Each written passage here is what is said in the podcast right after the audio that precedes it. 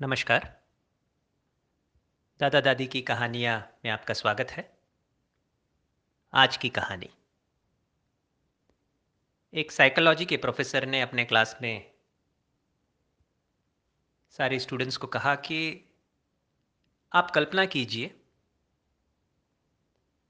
कि जिस प्रकार का घर का आपने हमेशा इच्छा रखा था, उसी घर में आप रह रहे हैं। जो साइज़ का होना चाहिए, उसी साइज़ का आपने बनाया है। जो एरिया में होने चाहिए, उसी एरिया में आपने बनाया है।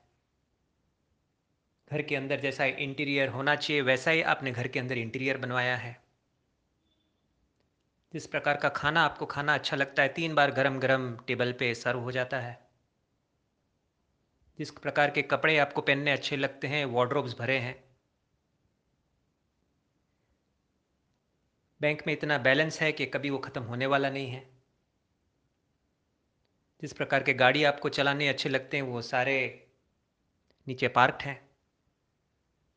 समाज में बहुत ही मान और प्रतिष्ठा है। आपके पास सब कुछ है। मगर आप इस घर में अकेले रह रहे हैं, चलेगा? तो सबका जवाब एक ही आया कि नहीं नहीं चलेगा। तो आपको मिनिमम क्या चाहिए?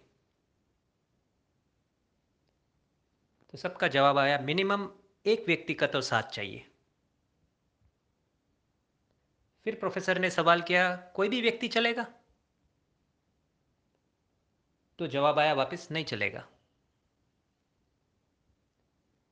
तो प्रोफेसर ने सवाल किया कि व्यक्ति कैसे होने चाहिए? तो थोड़ी देर के बाद सबका जवाब आया कि एक ऐसे व्यक्ति होने चाहिए जो हमें समझ सके। फिर प्रोफेसर ने सवाल किया, आपको समझने के लिए उस व्यक्ति को क्या करना पड़ेगा?